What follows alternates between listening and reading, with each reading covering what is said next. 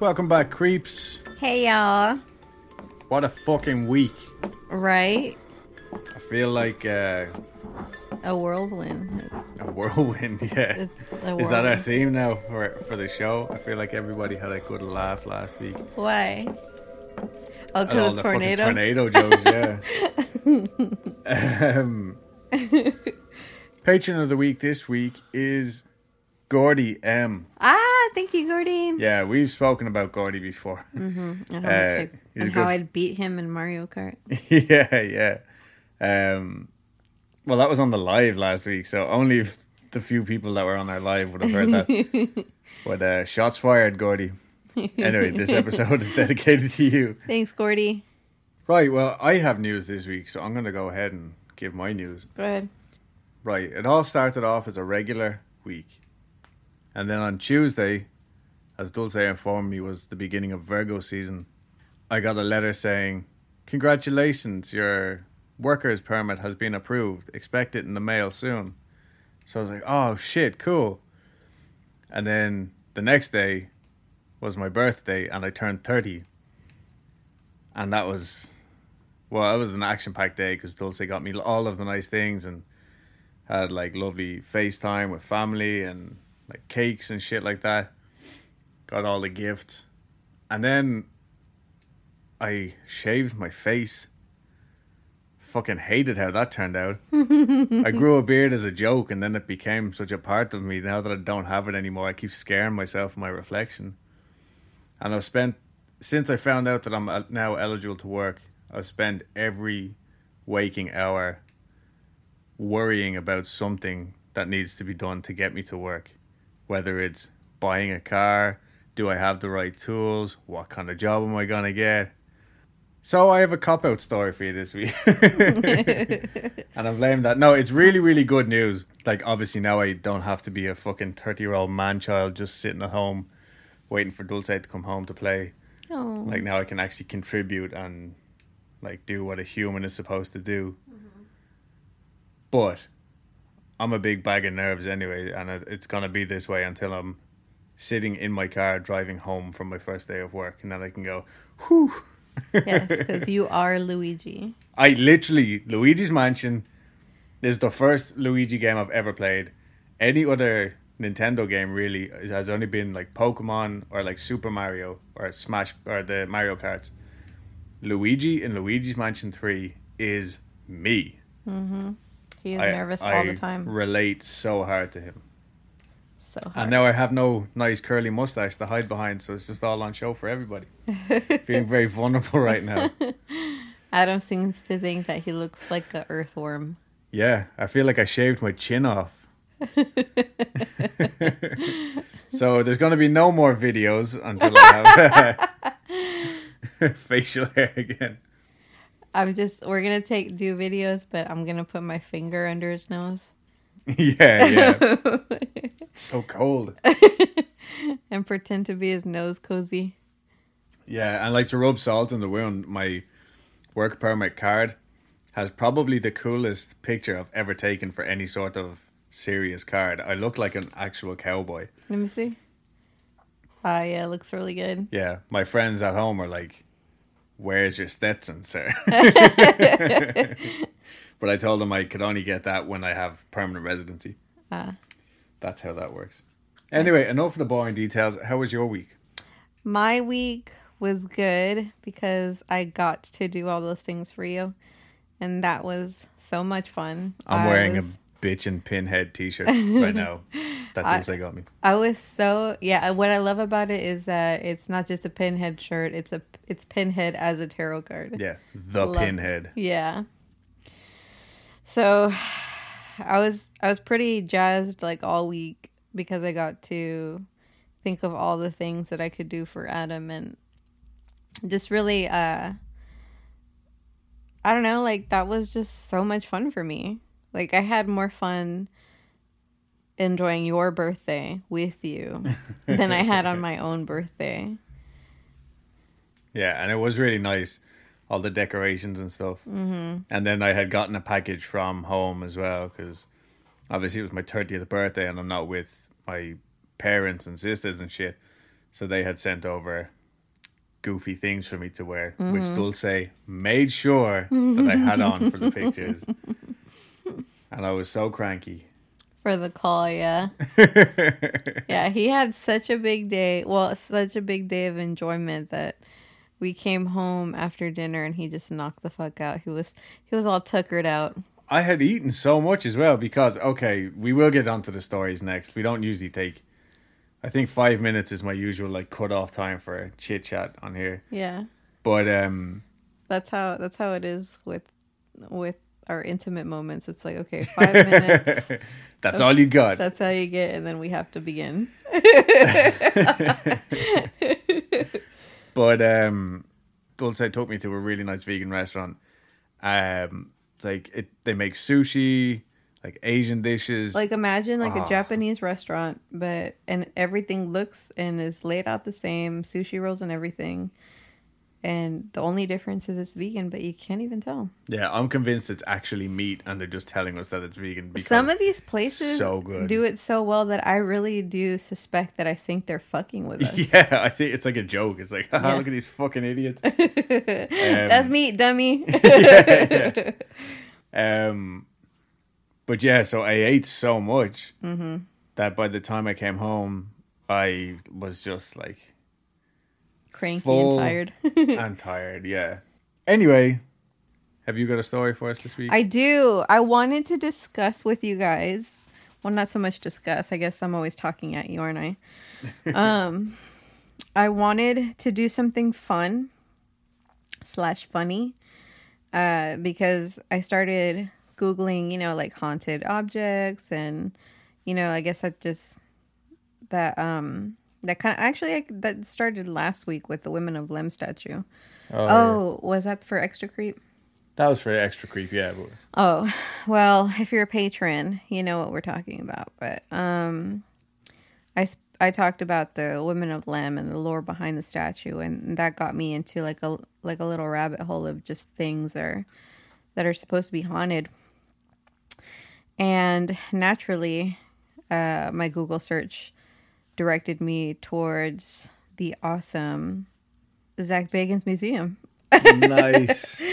So apparently he has like what's known as like the big haunted four.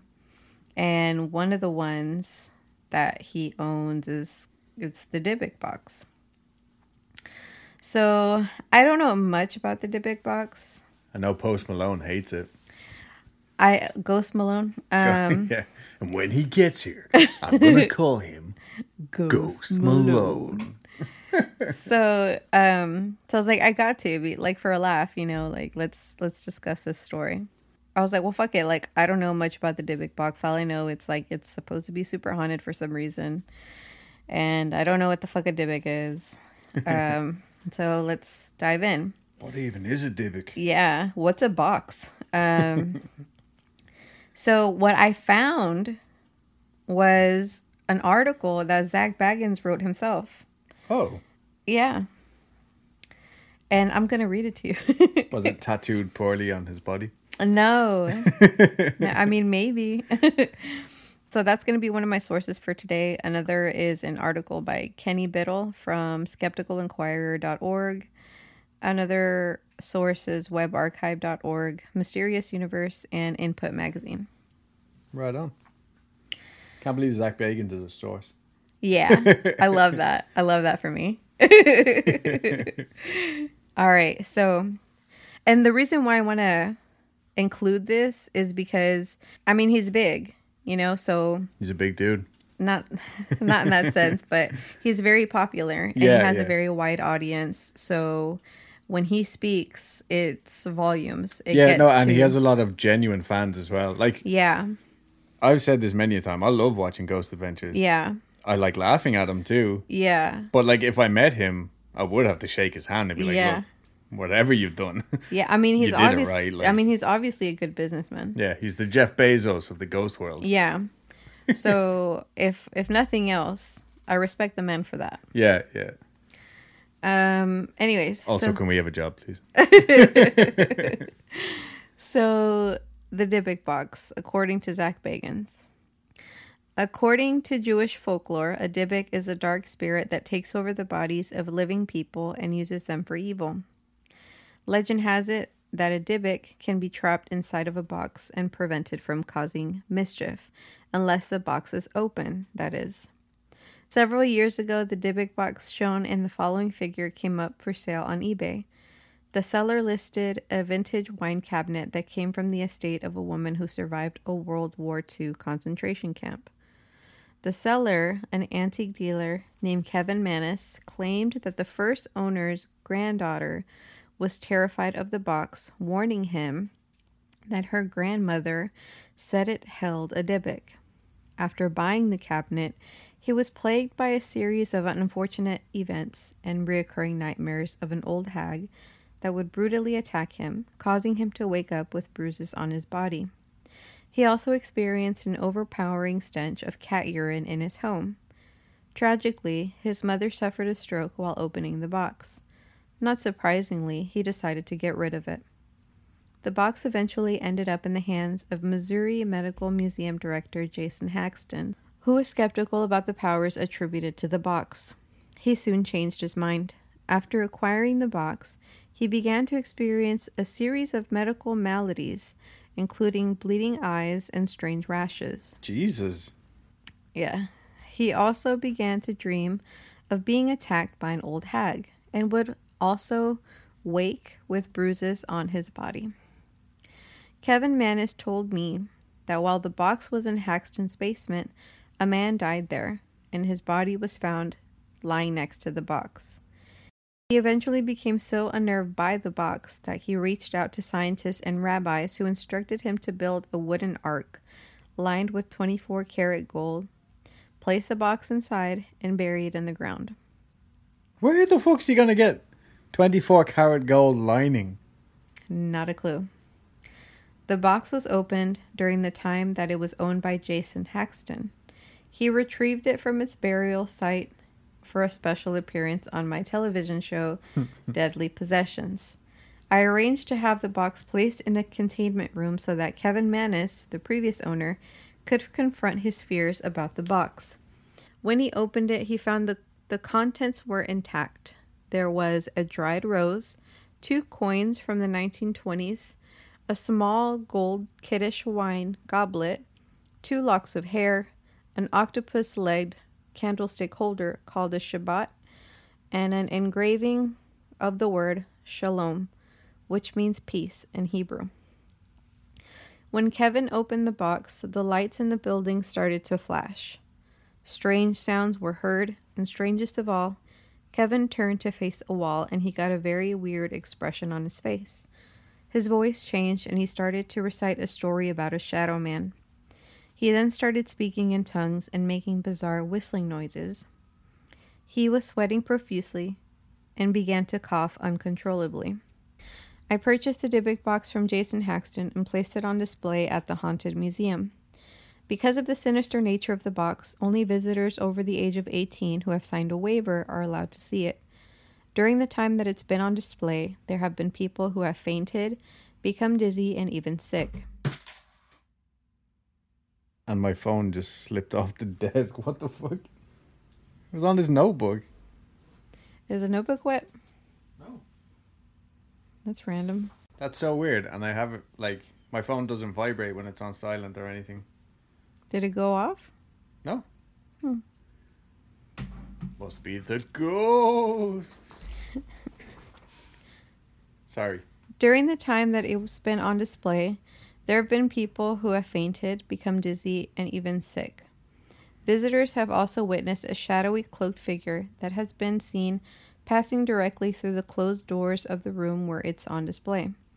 One of my tour guides has had her face shoved into the case that holds the box by an unseen force. In 2018, my friend, singer songwriter Post Malone, Ghost Malone, visited the Haunted Museum. During his visit, we were together in the Dybbuk box room, holding hands. Just kidding. and both heard the unmistakable sound of a little girl's voice. Moments later, something began to affect us. This sensation prompted me to remove the protective case from the box. Something was telling me to open the box. After a very tense moment between Post and myself, I touched the box. Interesting. They locked eyes. He I- almost said it, but then he decided to touch the box instead. He almost touched his box. I began to panic and scream, cry, and hyperventilate. Concerned, Post reached out and touched my shoulder. When he did, I felt something pass through my body. When we left the museum, Post sent me a photo of of a mysterious bruise that appeared on his arm. After his visit, he was involved in an emergency landing in his private jet. His car was involved in an accident, and armed robbers targeted a home in San Francisco that they believed to be his. I believe that a curse from the box affected him in a series of three events. On Halloween 2018, Ghost Adventures aired a live special from the Haunted Museum when I planned to open the Dybbuk box myself. During the time that I had owned the box, I had been too cautious to open it because of the events that had transpired with it in the past. I had planned to open the box on live television, but in the end, I did not. I'm a very empathic person. After the many cases that I have been involved with, my body has become sort of a tuned instrument when it comes to the paranormal. I believe that the Dybbuk box was aware that we were on live television that night and had no interest in performing. I haven't got my makeup on. It does things on its schedule in its own time, not according to our clock. I felt as though the energy in the room started peaking. It was overwhelming. I could feel that something very bad would have happened if I had opened the box. It was affecting many people in the room that night, and people watching it on television couldn't understand the seriousness of what was happening. I did not want to sacrifice our safety and health for the sake of entertainment. It was mostly influencing myself, Aaron, electric engineer Gary Galka, and renowned psychic medium Chris Fleming. In addition, other things were happening with the production itself that I felt were trying to prevent the box from being opened. This became apparent when Gary Galka and Chris Fleming began receiving some very disturbing messages using different pieces of communication equipment. I believe the Dybbuk box disturbed and disrupted everything that we were trying to do, and it worked. I'd made a very abrupt decision to end things with the box unopened. A lot of people question my decision, but I know that I did the right thing. I know what the Dybbuk box had done to me, I know what it's done to others, and I know what it's done to my friends. The coincidences of what they've gone through and the curse of it are too coincidental to ignore. The box remains on display at the Haunted Man- at the Haunted Museum, where it's regularly seen by thousands of visitors who come to experience it every month. Approach it at your own risk. I say that from experience. I have a bizarre connection to the Dybbuk box. It will pull me into the room, and sometimes I talk to it in whispers and words that I don't understand. Sometimes I cannot even open the door to the room. At other times, I feel that I can control it. It's a very strange relationship that I have with the Dybbuk box, and at some point, perhaps, I will be able to truly understand it. So let's break this down. Okay. A Dybbuk, according to the Jewish Virtual Library, in Jewish folklore and popular belief, it's a evil spirit which enters into a living person, cleaves to his soul, causes mental illness, talks through his mouth, and represents a separate and alien personality. That's what's called the Dybbuk. Okay, so what, like, in regular fucking movie terms, would be considered a possession? Yeah. A possession. Yeah. The term appears neither in Talmudic lit- literature nor in Kabbalah, where this phenomena is always called evil spirit. In the Jewish Encyclopedia version 1966, in Kabbalic folklore, a Dybbuk is the soul of a sinner which, after his death, transmigrate into the body of a living person. The word itself is a Hebrew verb, to cling, which specifically clings to a human soul. There's nothing that indicates a Dybbuk clinging to an inanimate object.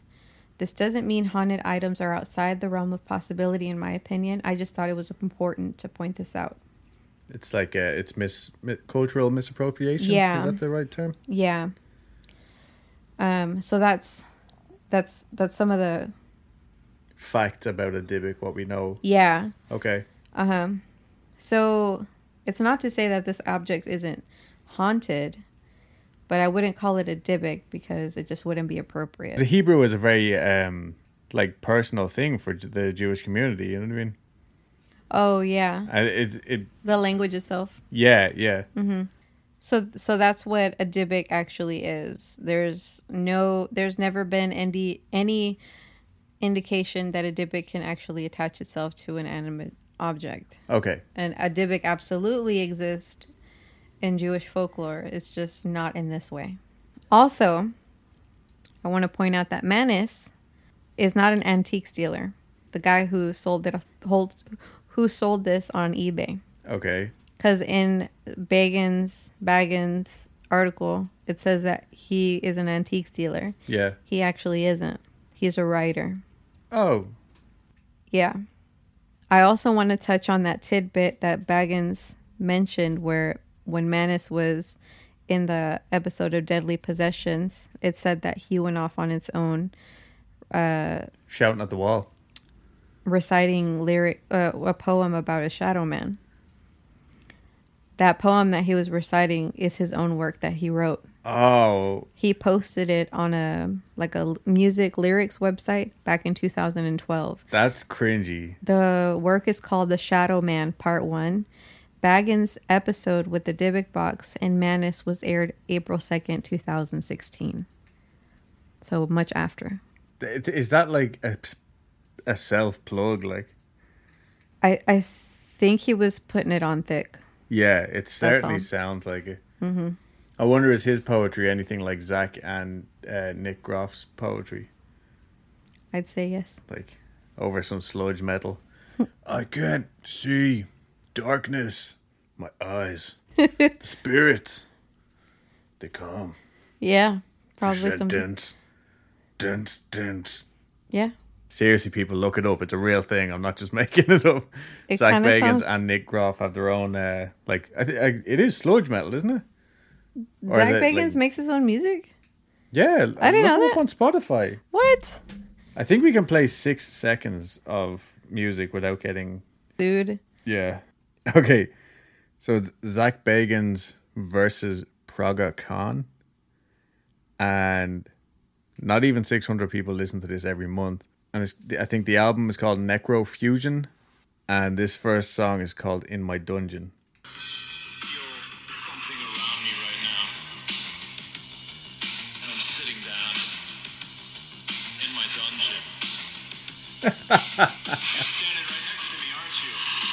Okay, I'm not to lie. I'm not even sure if Wait, is that his music or did someone take his sound bites? that's I'm not sure, but I'm I'm almost positive that it's actually his poetry.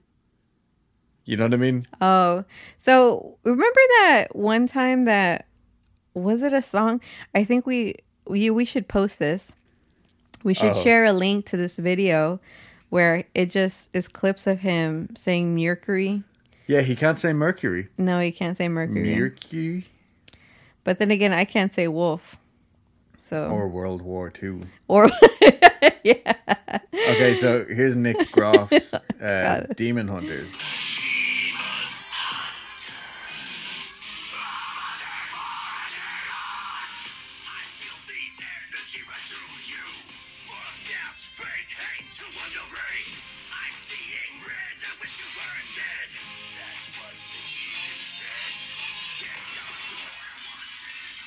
Okay, so, Wow, that's awful. Honestly, I like the Zach Bagans one better. uh, I I I Like think if I had to, like if I had to, if I was in some sort of like a seventh level of hell and I had to listen to one on repeat, it would be the Zach Bagans one. Absolutely. Maybe I guess they're not sludge metal though; they're like new metal. But also, we're going way off top. Well, I'm going way off topic here, but I th- I'm pretty sure they both came out with these albums roughly around the same time, and it was shortly after they had like gone their separate ways. Like Nick Groff left Ghost Adventures and went on to do what is it, Paranormal Lockdown or something. But like among the ghost hunting community, because when I was researching about Mark and Debbie Co- Co- uh, Constantino. Constantino, I I found a YouTube video of them saying, "Hey guys, go listen to Nick's Nick's album is really is really cool," and it looked like they were being held at gunpoint by Nick. Yeah. you know what I mean? It was fucking. Anyway, I know too much about this topic right now. Tell me more about this Dybbuk box. please. Okay. So now I'm going to read a post from Kevin Mannis himself, which contains the original eBay auction post. That way we can see where this all started. Okay. Okay. This is the original unedited eBay auction listing I posted several years ago for an item that has come to be known by millions of people around the world as a Dybbuk box. He even wrote Dybbuk wrong. it is the basis for a major motion picture being produced by Sam Raimi and scheduled for release in 2010 by Ghost House Films. If you Google the term the Dybbuk box, you can see what's happened since I sold it. The story continues to unfold to this day. So now we get to the actual post. All of the events that I'm about to set forth in this listing are accurate and may be verified by the winning bidder with the copies of hospital records and sworn affidavits that I am including as part of the sale of the cabinet.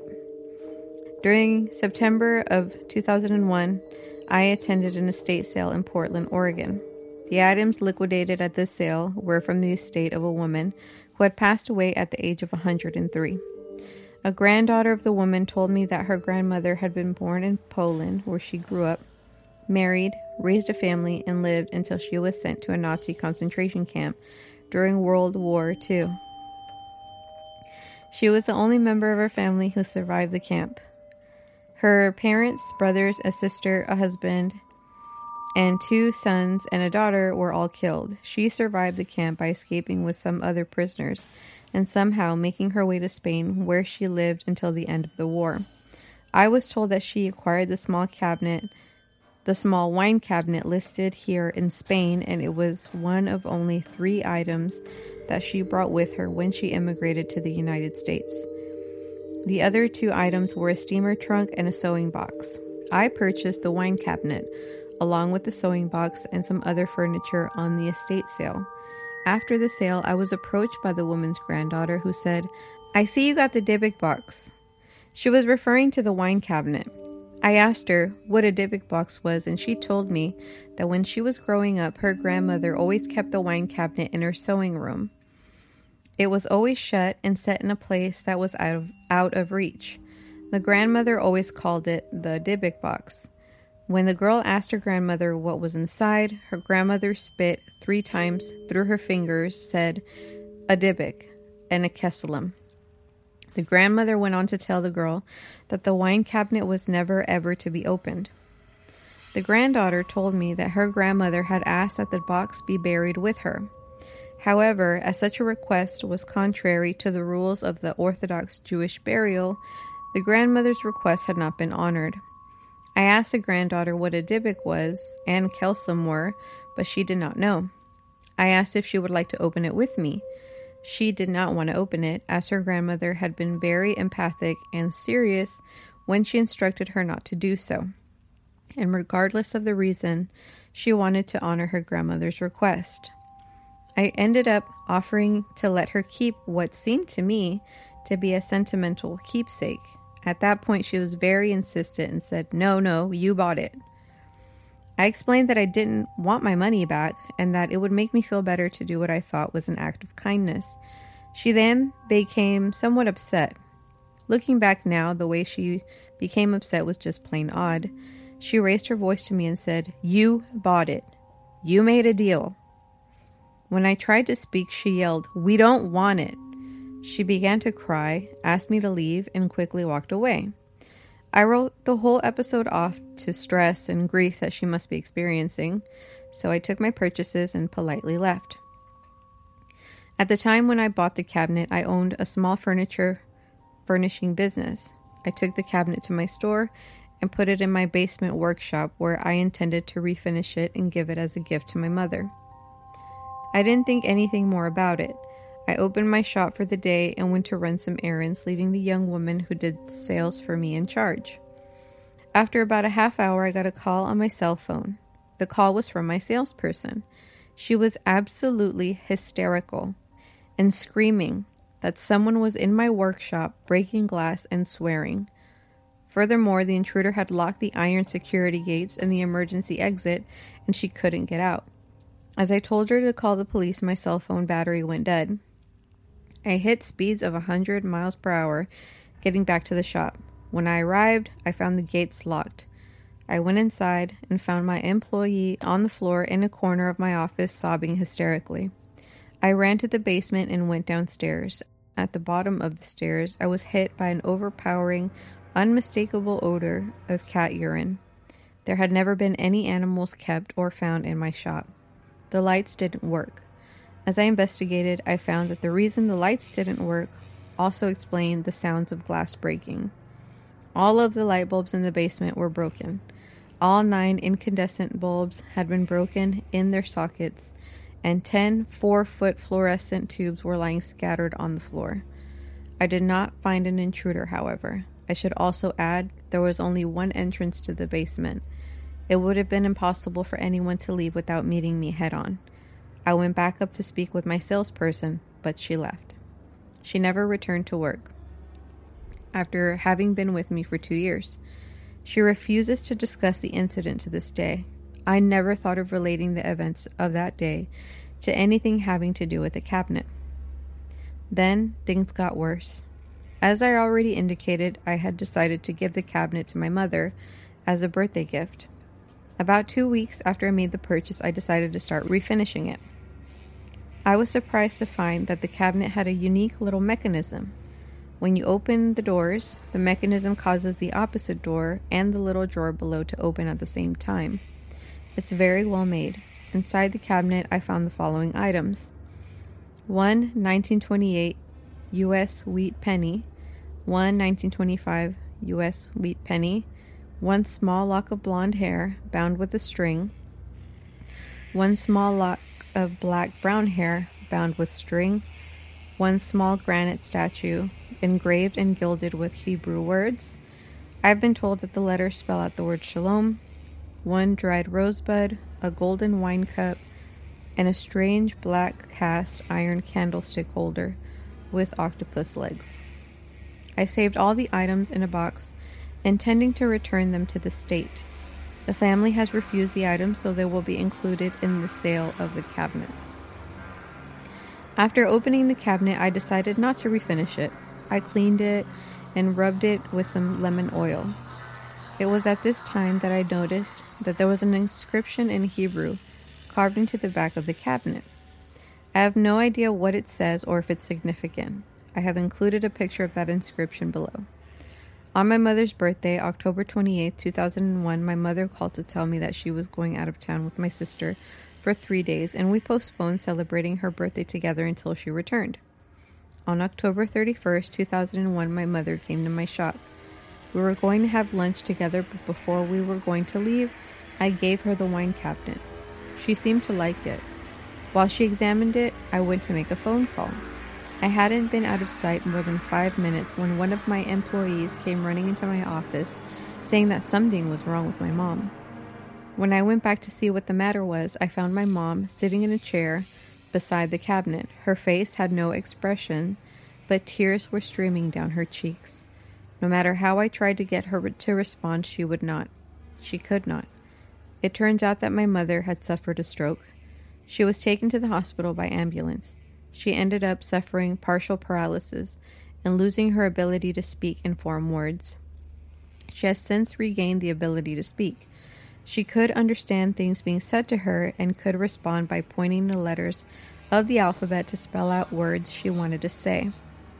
When I asked her the following day how she was doing, she teared up and, spe- and spelled out the words N O G I F T, no gift.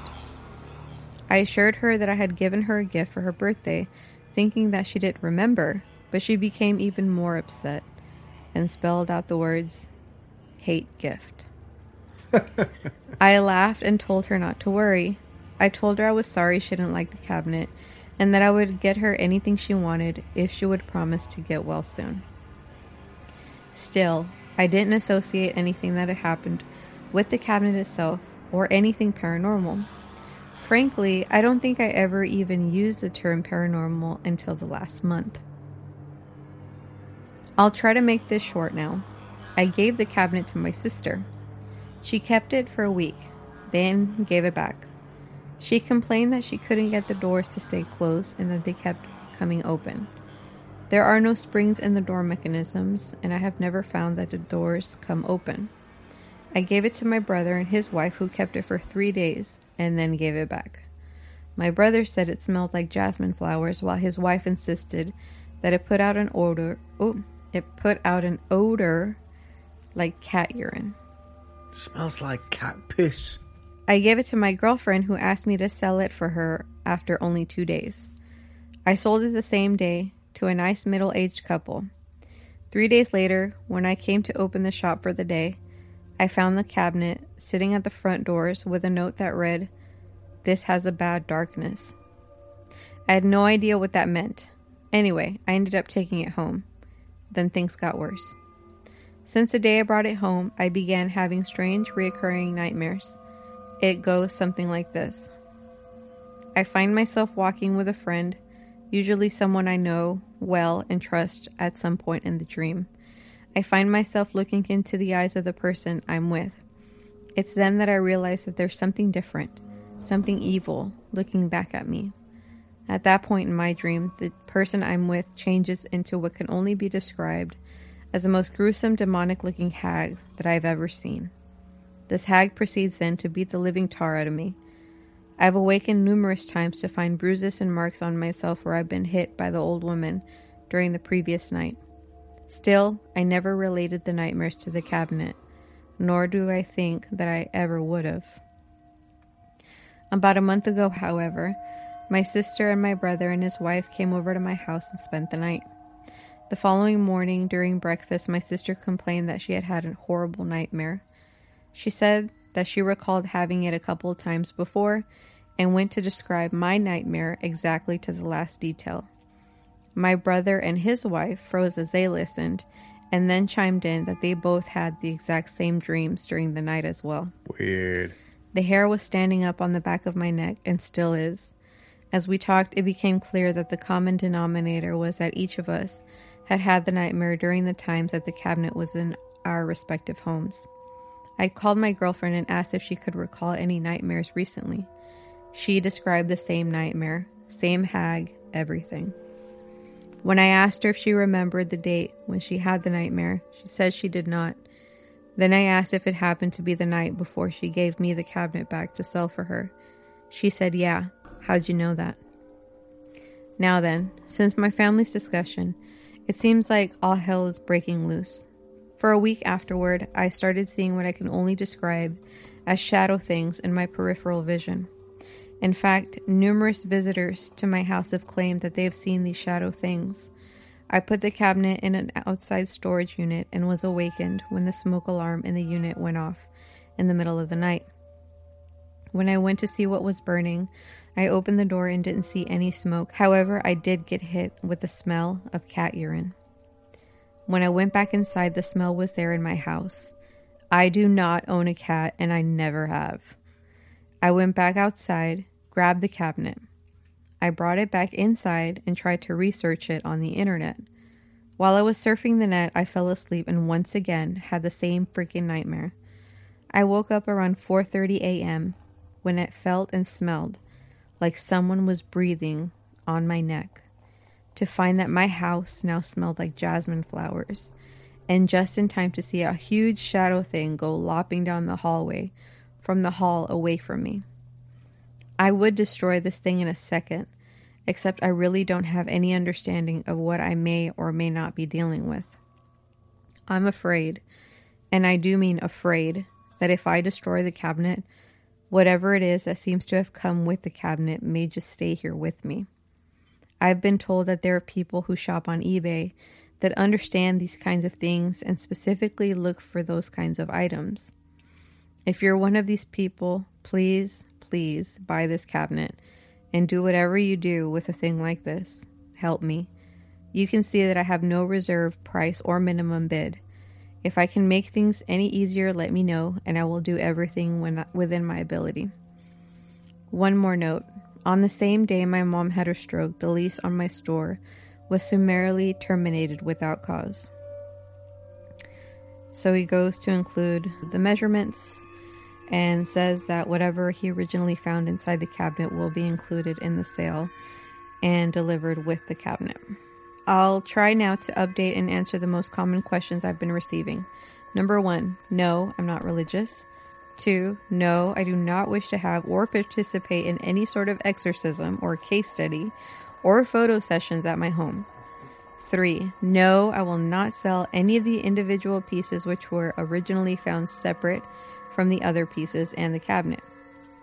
Four, no, I do not speak Hebrew, nor do I know what the word Kesla means. I don't know what the word is. I don't know that the word is even a Hebrew word. 5. At the end of the auction, I've decided to take an opportunity to speak with the winning bidder for two reasons. A. To make sure that the winning bidder is a serious adult who has employed some valid reasoning skills in making the decision to accept whatever this is. I will not be judgmental. Do whatever you want or need after the sale. B.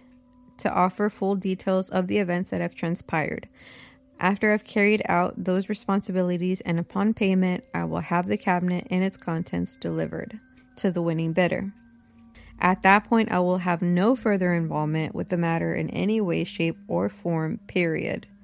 Finally, to all of you who have offered to pray, I may not be religious, but I am certainly open to the possibilities, no matter what your religion might be. Thank you. Also, for those of you wanting to know if I'm still experiencing anything out of the ordinary, I thought everything was going okay until I got home on Friday, June 13th, and found that the fish in my freshwater aquarium, all 10 of them, were dead. I'm still hoping that all of this is coincidental crap. Hear that? Believe it or not, summer is just around the corner. Luckily, Armor All, America's most trusted auto appearance brand, has what your car needs to get that perfect summer shine. Plus, now through May 31st, we'll give you $5 for every 20 you spend on Armor All products. That means car wash pods, protectant, tire shine, you name it. Find out how to get your $5 rebate at armorall.com. Armor All, less work, more clean. Terms apply. So, as the Bagans, Baggins, I'm always going back and forth with Yeah, I know. I say Bagans as a joke, but I think that actually is how you pronounce it. Bagans? Yeah. Okay. In Bagan's article, this box did end up in the hands of Jason Haxton. That part is true. Apparently, chaos seemed to have followed the box. So, Yeah. according to Haxton himself, while it was in Haxton's hands, he had a duplicate made. I found a picture of both of these Dybbuk boxes that look exactly the same, but I couldn't figure out why he decided to make a duplicate. That is very strange. Also, so like there was a lot to unpack there with what was the fella's name? The original poster? Mannis, Kevin Mannis. Yeah, Kevin like Mannis's his whole thing. But the one thing that stuck with me, other than the granny spitting through her fingers three times, why would you find two US pennies from 1928 when this woman brought the Dybbuk box with her from Poland or Germany Yes. after 1945? We'll find out. Oh, okay. Good, good then. Good. Let's find out. So, going back to the duplicates, maybe to protect the public from the real danger, the original Dybbuk box? Yeah. or was it something else? So, in 2021, a writer for Input magazine got in touch with Mannis himself, and after some hard questionings, Mannis revealed this. Everything he wrote in his 2003 eBay listing is a work of fiction. What? He says, I am a creative writer, he says. The Dybbuk box is a story that I created, and the Dybbuk box story has done exactly what I intended it to do when I posted it 20 years ago. The interview asks, which is what? And he says, which is to become an interactive horror story in real time, he says. So the magazine goes on to write, though Mannis by the wine cabinet at a yard sale, it was from an attorney, not the granddaughter of a Holocaust survivor. He says the carving in the back of it is my carving. The stone that was in the box is something that is a signature creation of mine also. Make no mistake, I conceived the Dybbuk box, the name, the term, the idea, and wrote this creative story around it to post on eBay. He also told Input this it wasn't money issues that motivated him, but relationship problems with his girlfriend and a host of other bad luck events. He says he channeled all that negative energy into this tall tale. Quote, At the time I created the Dybbuk box, it was during Yom Kippur, the Day of Atonement. End quote. So he wrote this as a Facebook message to the interviewer from Input Magazine. Oh, okay. This is our conversation. He and he also told him, I created the box whilst praying and asking for forgiveness for all of the sins that I had committed that I knew about, and perhaps even more important, the sins I had committed that I didn't know about. Yeah. So when Haxton had the Dybbuk box, he wrote a book about it, and in that book, he accuses Mannis of making the whole thing up, along with some other shit talking. He wrote, "I think Kevin was shocked because he thought he might have come up with the idea and the concept, but he would have never gotten the book written." Haxton says. He also went on to say he never finishes anything. He would have never gotten the movie done. I got red carpet treatment and everything. I was with the stars, and he was a background noise, and it probably pisses him off. But that's just the way it is. And in the same breath, Haxton told Input that he believes that the box is cursed by Mannis. okay, hold the fucking phone. First of all, writers are so petty. Aren't they? Um, and second of all, that red carpet treatment was like the fucking great value of red carpet treatment because we've seen that movie. Yeah. Um, and that was not good. No, it wasn't. It was a fine, mm, like small budget film, maybe, but I'm It was sure a the cheap budget was- thrill at best. Yeah, like the kind of movie that you would have rented on DVD when you were 12 because you had three euro to spare, mm-hmm. and it was in the specials. Yeah. So Second of all, sorry, Mm-hmm. I think no, I, I don't know about Mannis. Maybe he wouldn't have the the follow through to stay committed to the story, but the fact that the two of them went on Zach Bagans' show was that before or after the movie? Probably after the movie, right? he, it was after the movie because the movie I think it was done in 2010. Oh, okay. Yeah. So that was probably just their way of trying to revitalize that. But I do still think that this all comes back to that whole tulpa idea. I know people are probably sick of me saying that, but the fact that Zach Bagans has put so much emphasis on how scary this thing is, that maybe this guy is right. Maybe, maybe not Kevin Mannis, but maybe somebody has made it this big scary thing. You can dice this any way you want, and that's the problem with the story. You know, it's because if you're just if I'm look I'm taking if I take this at face value, I'm and I'll be on your boat where it's like, yeah, you know, someone's made this thing into something, the thing that is at it is now. Spoken it into existence, like Right. But if you don't, then this literally just seems like so man Mannis made some things I I think I just feel like he made he did make this shit up because he was hard up on cash. Because Yeah. I I really I can't I don't I didn't see how much he sold this for. If he really wanted to get rid of it, he obviously was a work of fiction, but with the price, that probably wasn't a good sell. Like if I'm getting rid of something because I want to get rid of something, I'm going to sell it for a dollar. Yeah, like his whole thing was, I want to get rid of it properly and make sure it's taken care of so it doesn't like backfire on me. Yeah. But the fact that he stuck with this fake story for so long, I can't believe just this year he came out. Mm-hmm. Just said, this year. Yeah, he came out and said it's fake. That is insane. Mm-hmm. I didn't know all that. Yeah.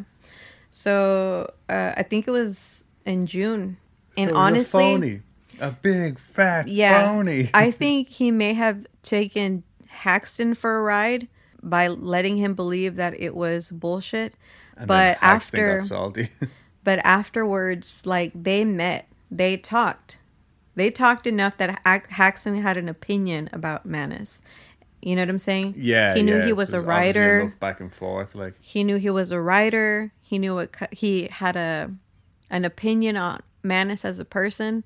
So I'm pretty sure, and he just seems like a more dominant kind of personality. yeah, So if he wanted to get the truth out of Mannis, Mannis probably told him, "Hey, this story is a fake," and because Haxton doesn't want to lose his credibility, he's probably saying very milk toast things like, uh, "Yeah, this is probably Mannis probably made it up, but you know what? I still think it's it's cursed because at the end of the day, he's the one that wrote that book. He's the one He's- sunk. He's years the into one. Uh, he's the one that's getting paid for that book. He's the one that got the movie deal, and He's, the one that sold it to Zach Bagans. He's the one that sold it to Zach Bagans. You feel me? So he has to come. He has to maintain that. Yeah, yeah. You know what I'm saying? Jesus, that's that really threw me for a loop. I wasn't expecting that interview to have come out. That's why I set it up that way. Wow. But anyways, um, to top that all off, going back to the duplicate Dybbuk box, it makes sense why he made a duplicate, because, like, he probably just wants to make more money. You know. Anyway. sell them both as the original. Like, Yeah. Either way, another important detail. Everything about the Dybbuk box, mini bar, wine bar, whatever you want to call it, was made by Mannis. The inscriptions, Mannis. The items inside, Mannis. That's why it didn't make sense to you yeah, Because two he- US fucking pennies. because it came from Mannis. He just grabbed some pennies and threw them in there. Even the locks of hair, those are Mannis's. in my head, I had a teacher in my middle year of my apprenticeship. I had a, a professor or a teacher or whatever, and I know his first name was Kevin. I can't remember what his second name was, but he was one of those teachers that was just in such a fluster all the time that we learned nothing, and that's who I'm picturing as being Kevin Mannis. But yeah, dude, that's that's my story. Well, good job. I just really wasn't expecting that because I had read up on that last year when we first got started. Because as well, it's another one of those um, like such a fucking like pop term as well, like demon or fucking whatever ghost hunting terms are going on like this year. Mm-hmm. The Dybbuk, I feel like last year and the year before They're was really such a big. hot topic. Like, yeah, Yeah. you know what I mean. So like I I I thought it was pretty interesting, or not so much interesting as like more like funny. So Kenny Biddle from the Skeptical Inquirer, because I read his article, and he made some really good points, but he also cherry picked a few. Yeah, yeah. to like sort of sh- talk shit about. Mm-hmm. Um, because like there was this one point that he made that was like, well, in Mannis's eBay post, uh, he said that he bought it from the granddaughter of a Nazi concentration concentration camp survivor whose entire family died. But then how is there a granddaughter? But you could clearly see on the post itself, it said she had one daughter. Like she was the only one that survived, and she had daughters, Yeah, and that's yeah. how the granddaughter came about. So that's what I mean, like cherry picking. But the one funny thing that I did see that in his article is like this is just a glorified wine cabinet.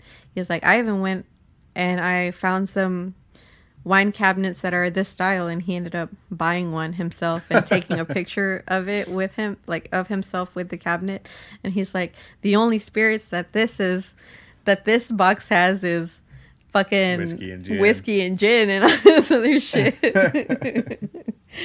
I'm like we get it you smartass you don't believe Yeah. in ghosts Okay, motherfucker. yeah he's Um, like the atheist friend that no one can stand Right. Well, again, well done.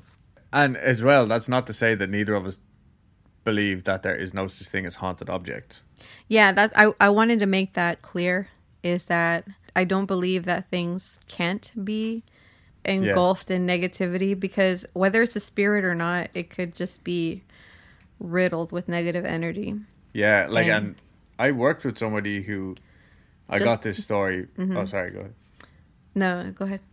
Um, like I heard this from somebody else that I worked with about this person, but I will actually message them and find out. Their old job was this person was from Jamaica, and her old job was flying around all the different Caribbean islands, something to do with like hospital care or something like that, mm-hmm. or like products. Mm-hmm. So she traveled to a lot of different islands, and when everywhere she went, she would get something, you know, f- like local. And when she got to Canada, she started having some weird shit going on in her house. I don't know exactly what, but she eventually got somebody to come to the house and check it out. I don't know what this person's background was or anything. But when they got there, they walked like straight up to the room and pointed to a painting and said, This, you have to get rid of this. So this person was like, Oh shit, okay, like absolutely, whatever you fucking say. And then as the person was leaving the house, this holy person or whatever they were, they took one look in the car and they just said, There's something in your car with you. Like there's a an entity in your car. Like a bad entity and like you need to find what it's attached to and get rid of that. And they knew exactly what they were talking about because they had something hanging from the wing mirror, like just a small little handmade decoration that you wouldn't even think of. Mm-hmm. But yeah, the person was like, "That's it. It, has to be that that it's attached to." But yeah, so I hands down believe this shit. Yeah. But may I mean, and then one also could argue that, you know, it's kind of like the discussion that we had the other day about um, demons and spirits. Are they the same thing but with just different names? Yeah, exactly. You know? So alrighty then. Well, it's my turn now. I'm talking. I'm the one talking now. By the way. So this week I only have one source because I was going to go through Reddit and pick out stories specifically from this topic, mm-hmm. And it turns out somebody else had already done it. so I am just reading straight from one collection of stories. This topic was suggested by our good friend Claudia, who, to be fair, like I have a list, and obviously anybody who suggests topics, I always add it to the list. Hmm. But the list is just growing longer and longer, Oh, and I'm it? like, yeah, and I'm like, I don't have the time. But this one, when I saw it, I was like, that's actually a really good idea. So this one is trucker stories, nice. and I feel very close to this topic because that brief time in Canada when I did drive trucks, mm-hmm. not even long distance, but like I'd be in it for like eight hour drives and stuff like that. That was my calling. I thought you were going to say, oh, this is close to me because I drove a truck once. No, I did it for two years. I did it for two years, and I felt like King this of the road. living, man. King Yeah, of the road. Cock Yeah. of the walk. absolutely. Just sitting in this big old truck, arm out the window, doing the. frrr, frrr. anyway, this one's called. I parked behind. I parked beside a cemetery and was scared half to death. Oh. Oh. Oh. Uh, by XR8 Turbo. Remember, these are truckers. Ah, right. we should see if they'll respond to us if like if we get on one of those uh radios. XR8 Turbo. Yeah, see if anybody responds. Pulled over for a break on the way to Melbourne from Sydney at a truck stop. No streetlights or anything, pitch black. No other trucks or cars at the stop. I turned off my lights, I switched the truck off, did the curtains, locked the truck from both sides, and jumped into bed. I set my alarm and put my phone above me in the compartment. I was rolling over from side to side for around five or ten minutes. I couldn't get to sleep due to it being prime summer temperatures, reaching around 30 degrees at night. Gross, that's like 90. I'm looking up at the ceiling, mentally planning out the day ahead, when suddenly the passenger side door opens up slightly and the cabin lights turn on and the cabin light turns on. What the fuck? Now, the truck is a fairly late model and in pristine condition. That's real trucker talk there. So proud. So there's no question about my about the door being faulty or anything. I just sat there for what felt like eternity, expecting someone to come up and see me sitting there with the solid rod in my hand that we use for tightening belts. No one came up, nor was there any noise at all, just quiet, eerie silence. Jeez. I grabbed my torch, flashlight, and jumped down, walked around the truck. No other trucks were around, nor were there any cars. It was just me and my fully loaded B double, whatever that is. After around five or ten minutes of getting fucked around with, I locked up again and went to bed. Woke up the next morning, yawned, fixed myself up along with the bed, opened the curtains, and fuck my life, there's a cemetery next to the stop where I parked.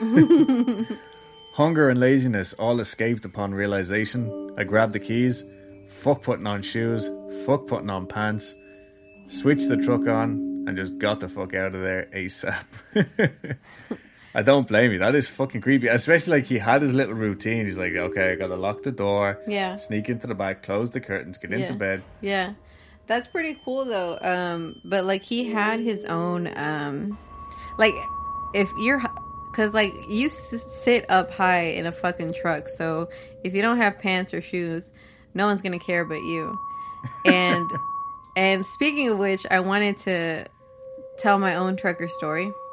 Oh, I, I've never driven a truck, but um, I used to have to like talk to truckers who unloaded at the warehouse that I work at, and one of them, like I, uh, we were finally ready to receive the the shipment that he had, and so I went and I was just like knocking on the door, like you know, on the window, because he wasn't sitting there on Okay. in the cabin, I guess, the cab, whatever. And so, like, I guess he was asleep, but he opens the curtain.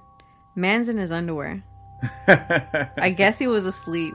Yeah, But he comes out in just his tidy whities. and I quickly bolted. So get me the fuck out of here. Probably didn't even know what was going on. Those poor truckers are so sleep deprived. yeah, he was just like this little old man. In, in, his, his, in his little in white his- in boxes. his little white, little white tidy bo- whities, What are they called? White fronts? I guess. Nice. Okay, this next one is from Straight Retaliation.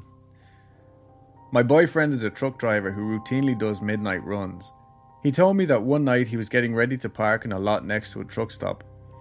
He said it looked like there was no lights, no cars, no sign of anyone, but he said screw it. He was tired. He woke up the next morning, parked on the side of the road with three highway patrol vehicles behind him. He was about 15 miles away from the truck stop he parked at. The thing is, he was sleeping in his camper the whole time. He has no idea how he got on the side of the road, and logic says someone tried stealing the truck and succeeded. And the police convinced them of this, as they said that they saw, quote, a man in a black jumpsuit running away from his truck into a nearby field. Even then, he still feels uneasy about the situation. The doors were still locked from the inside, and there was no real sign of anyone trying to break in.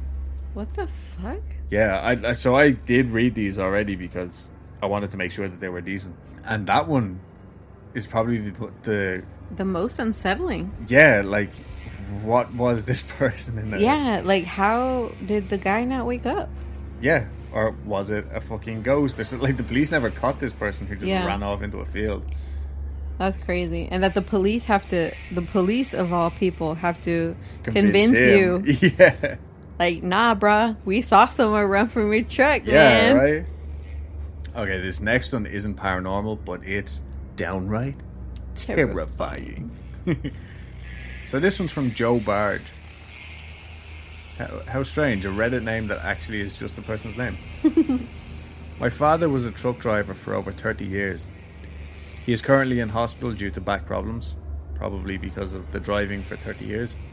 Truck drivers have to be the least healthy people I've ever come across in my fucking life. Hmm. Mind you, this story might have happened maybe 20 years ago, and it's a retelling of a retelling. I might even go back and edit certain parts if I recall something different, but I'll do my best to summarize.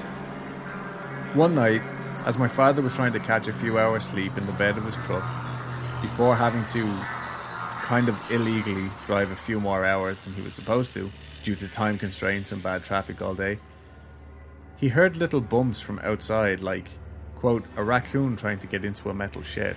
So his first thought was simply, it's probably a raccoon. Yeah, that's cute though. Yeah. But then things turned a bit creepy. Oh. He started hearing more noises and finally some mumbling from outside. Clearly no raccoon, but a couple of guys, maybe two or three. Fully convinced this wasn't just an animal, my father tried to get up, but simply couldn't.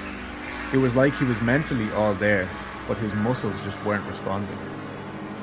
It wasn't anything like sleep paralysis though. It turns out those guys put a little rubber tube through the truck's little skylight, which was tilted open slightly for some fresh air while sleeping, and poured some kind of knockout gas or something like that into the truck's cabin. Barely conscious, he could just lay there and watch as two men entered the cabin after fiddling around with the lock for a few more minutes. They took all they could find both company and private phone, his wallet, and even his shoes. Wow. Something that I personally find most terrifying one of these thieves was searching everything very thoroughly. He even gave my dad a complete pat down. Pockets of pants and shirt under his pillow, basically anywhere where someone would hide something of value. Personally, that would have freaked me out the most. And the most interesting part about this story is that he told me about it as if it were just one of those things you have to get through when being a trucker. What? And this story in particular isn't too rare out there, he said. He also told me a ton of other horror stories from other drivers, but I wanted to keep it in the family for this one, maybe another day. Whoa. How fucking scary would that be? That's terrifying. The poor man was probably still in shock when he told his son, and that's why he's like, He's like, that's just something Just we have to course, deal with. yeah. He's just lucky that all they did was steal his shit, Instead of just, yeah, and they didn't steal his kidneys or something. or the rest of his. Like, they could have just taken the truck and left him on the fucking side. Anything could have happened. This next one is from Hancock Heim. Wow. And already in my head, this one's like, have a trucker store from the extended family. Uncle used to drive a lot, and he always came back with the most weirdest stories ever. I, that's I don't know why. That, that's just how this this is the vibe I'm getting from this. I've been vibing a lot lately. While every family member knew his stories, there was one story he told and warned about, even to me when I was six or so. Moral of the story is to never, ever say during the night in the desert alone. It seems that one time he drove to Chile. He had a contract there, and the way there was okay. Safe, I guess. The person goes on to say, I made the travel myself later in life. It's beautiful. Whenever he was done, he usually spent a few bucks on booze. But this time, due to a family gathering he wanted to come back to, he headed back as soon as possible. So instead of drinking in some random bar, he decided to sleep a bit at the Atacama Desert. Well, it's a desert, and he had parked way outside the road and a few miles before the next village. He sleeps and wakes up to somebody singing. He is confused and thinks it's the radio, but the radio is not on. Then the singing stops, and it sounds more like a scream of help. That's when he wants to get out and go find the person in need, but still he is confused. He said he started the motor and turned on the lights to see where and who was there, and he also opened the window a bit and yelled, asking what happened. There was nothing, absolute silence. And right then, when he decides to get out of the way, he catches movement in the corner of where the lights end. It looked like a woman, but the face was pitch dark. He freaks out and drives away, non stop, until he reached home. From Chile to probably America. That's wild. Sounds like a skinwalker. yeah. Whatever he saw or thought he saw, every time he told the story, his face went pale. Even my grandmother commented how he was usually a very jolly guy, but whatever happened in the Atacama Desert freaked him totally out. Well, Hancock, I'm. I, honest to God, don't know what I would do. That's something like that is one of my biggest fears, especially like the darkness of night, like just catching something. That, no, no face. Okay, this next one is from Lamborghini Me. Nothing huge, but I was once stopped by a train in Calumet City. Is that how you say it? Calumet? I guess. in Illinois. Probably 2 or 3 a.m., and it's kind of a ghetto area. So I was a little uneasy being there at that time. The company I was delivering to was at a dead end just after the tracks. Of course, there wasn't anyone around, just me. I sat parked for like five minutes waiting on the train, and all of a sudden I heard loud knocking on my door, like rapidly to get my attention. I have a day cab, so I looked all around the truck, through the windows and mirrors. Nobody. The road was wide enough that I would have totally seen somebody running away after doing this. I'm sure it was someone I'm sure it was something not on this plane, and I accept that. I'm sure people have been killed in that area at some point in the past. and that's it. Very blunt, very to the point. This one is from The Goose Says. I've slept in hundreds of rest areas, parking lots, state and national forests.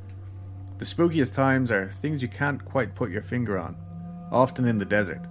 I was outside of Roswell. The colours of the land and night sky the colours of the land and night sky just felt strange. Everything has this purple hue. Gave me chills. okay. Last one's from Dr. Callow, and it's another one of the short ones. I slept in my rig on Walton's Mountain in Virginia one night. It wasn't the pitch black darkness that bothered me, it was the sounds coming from it. Hmm. It wasn't animal noises. I have no idea what it was, but it creeps me out to this day. Okay, guys, there you go. Trucker stories. Claudia, hope you liked it. Um, I'm sure there's an awful lot more. Actually, I think we have a couple of truckers that listen to us, right? I don't know. I'm almost sure we have one. I remember talking to a trucker from California. Mm-hmm. Almost sure. If you're still listening, dude, let us know any of your creepy stories. Yeah. And if any of your friends are listening, tell them to send them in too. Thank you for listening. If you want more of our, I don't know, our voices, our faces, anything, join our Patreon, the $2, $5, or $10 tier, whatever you want. Um, make sure to follow us on Instagram, Facebook. Uh, we will see you on Wednesday, or you will hear us on Wednesday for the September Titillating Tales of True Terror. September. September, bitch. Fucking crazy. And I think that's about it. Thank you, everybody.